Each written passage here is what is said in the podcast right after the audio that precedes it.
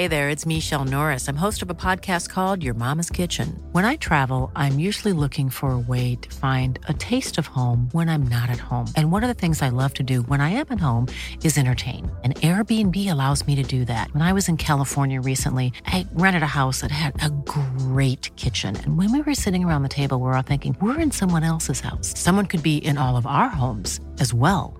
If you have a home, but you're not always at home, you have an Airbnb. Your home might be worth more than you think. Find out how much at airbnb.com/slash host. Nous sommes en guerre. Moi, moi, je, personnellement, je m'étouffe. Accélère Accélère Ils sont aux ordres du pognon Merci. Faut laisser la star tranquille. Un tournant historique pour les énergies renouvelables dans le monde et le tout euh, dans un contexte de guerre en Ukraine. Alors pour une fois qu'il y a une bonne nouvelle sur les sujets euh, environnementaux, on va pas se priver d'en parler euh, aujourd'hui. Salut c'est Hugo, j'espère que vous allez bien. On est parti ensemble pour une nouvelle plongée dans l'actualité en une dizaine de minutes. Alors si je vous parle des énergies renouvelables aujourd'hui, c'est parce que l'Agence internationale de l'énergie a sorti comme chaque année en fait un rapport sur l'énergie dans le monde. Et cette année, gros changement, l'agence décrit un élan sans précédent pour les énergies renouvelables partout dans le monde, et c'est donc ce qu'on va voir maintenant. En fait, pour dire les choses très simplement, dans les 5 prochaines années, eh bien, le monde devrait produire autant d'énergie issue de sources renouvelables qu'elle ne l'a fait sur les 20 années précédentes. Et ce qui est assez marquant, c'est que cette croissance des énergies renouvelables dans le monde, elle est beaucoup plus rapide que ce qui était initialement euh, prévu. Autrement dit, les gouvernements et les différents États du monde agissent plus vite que ce que prévoyait l'Agence internationale de l'énergie. Alors cette croissance, elle est d'abord tirée par le solaire, une énergie qui certes n'est pas parfaite pour plein de raisons qu'on aura l'occasion de voir dans d'autres vidéos, mais qui est hein, considérée comme une énergie euh, renouvelable.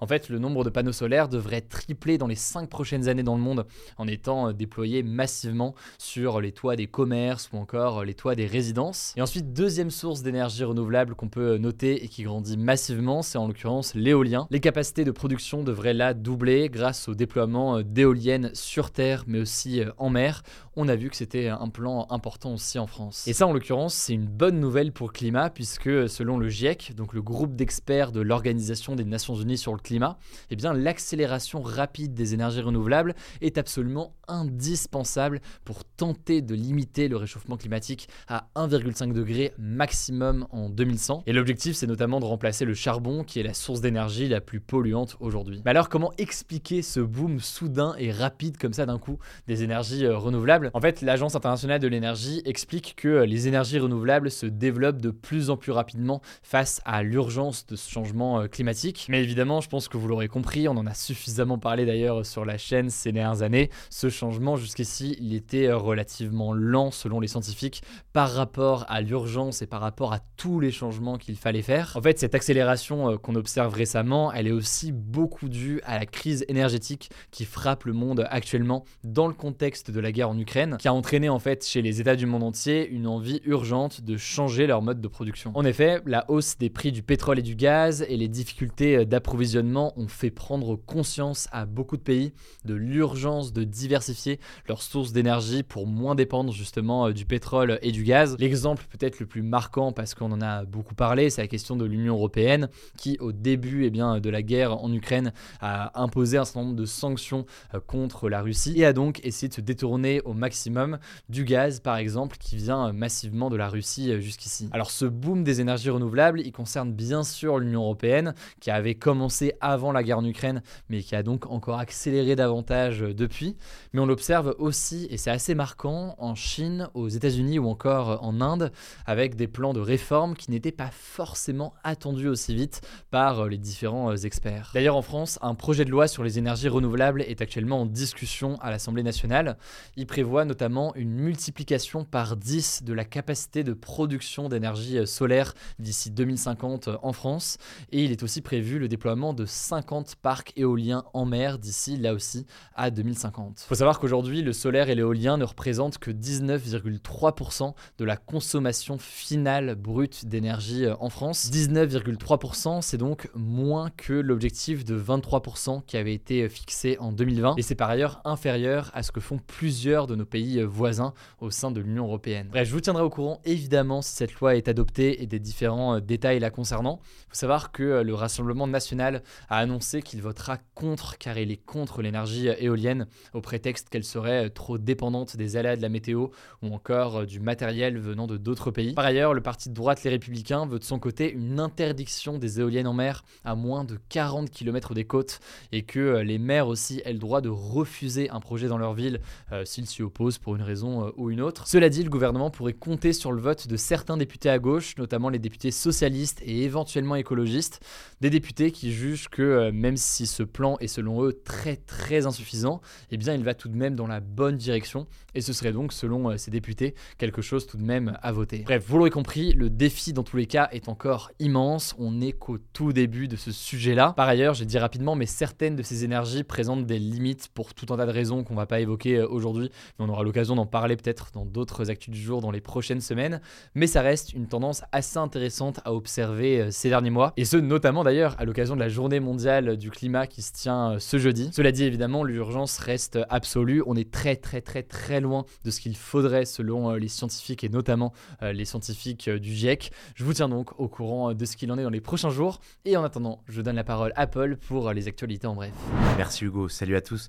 Première info, le président russe Vladimir Poutine a fait une déclaration très remarquée. Il a assuré qu'il n'utilisera pas l'arme nucléaire en premier, mais uniquement en réponse à une éventuelle frappe ennemie sur la Russie. Cette déclaration est marquante parce que jusqu'ici, et à plusieurs reprises, Vladimir Poutine avait affirmé qu'il pourrait utiliser toutes les armes à sa disposition pour atteindre ses objectifs en Ukraine, laissant entendre donc une possible utilisation offensive d'armes nucléaires. Alors une fois qu'on a dit ça, Vladimir Poutine a aussi affirmé que d'après lui, je cite, la menace d'une guerre nucléaire grandit en raison du soutien toujours plus fort des États-Unis et de l'Europe à l'Ukraine. Et les États-Unis ont jugé cette deuxième déclaration de Poutine, je cite, irresponsable, estimant que selon eux, un conflit nucléaire ne doit plus jamais arriver et être envisagé.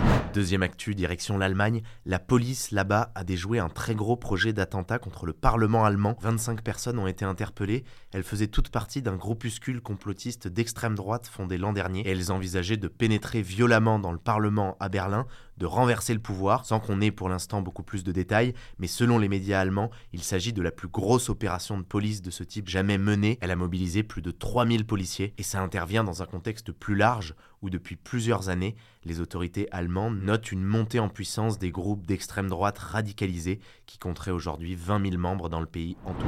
Troisième actu en Amérique latine cette fois, le Pérou a vécu mercredi une journée très mouvementée le président du pays a été arrêté et démis de ses fonctions. Alors l'histoire est assez complexe, mais en gros, Pedro Castillo, c'est son nom qui était président du Pérou depuis un an et demi, était visé par une procédure de l'opposition pour le renverser, mais rien n'était encore acté, sauf que pendant que cette procédure de destitution était débattue, le président a dissous le Parlement, il a annoncé la formation d'un nouveau gouvernement d'urgence et d'un nouveau Parlement, sauf que ça, eh bien c'est des choses qui n'étaient pas dans son pouvoir, les experts décrivent ça du coup comme un genre d'auto-coup d'État qu'il a fait pour se maintenir au pouvoir, et même ses soutiens en fait ont dénoncé son comportement et du coup la police l'a arrêté, la justice a ouvert une enquête pour rébellion et le Parlement a mis fin à ses fonctions. Et Pedro Castillo a été remplacé à la tête du pays par sa vice-présidente Dina Boluarte, qui est devenue la première femme présidente du Pérou. Retour en France pour une quatrième info rapidement. Le gouvernement a donné des précisions au sujet de l'indemnité carburant de 100 euros. Vous savez, cette indemnité dont je vous parlais déjà hier, destinée aux Français les plus modestes qui utilisent leur voiture pour aller travailler. On connaît désormais précisément les seuils de revenus pour y avoir droit.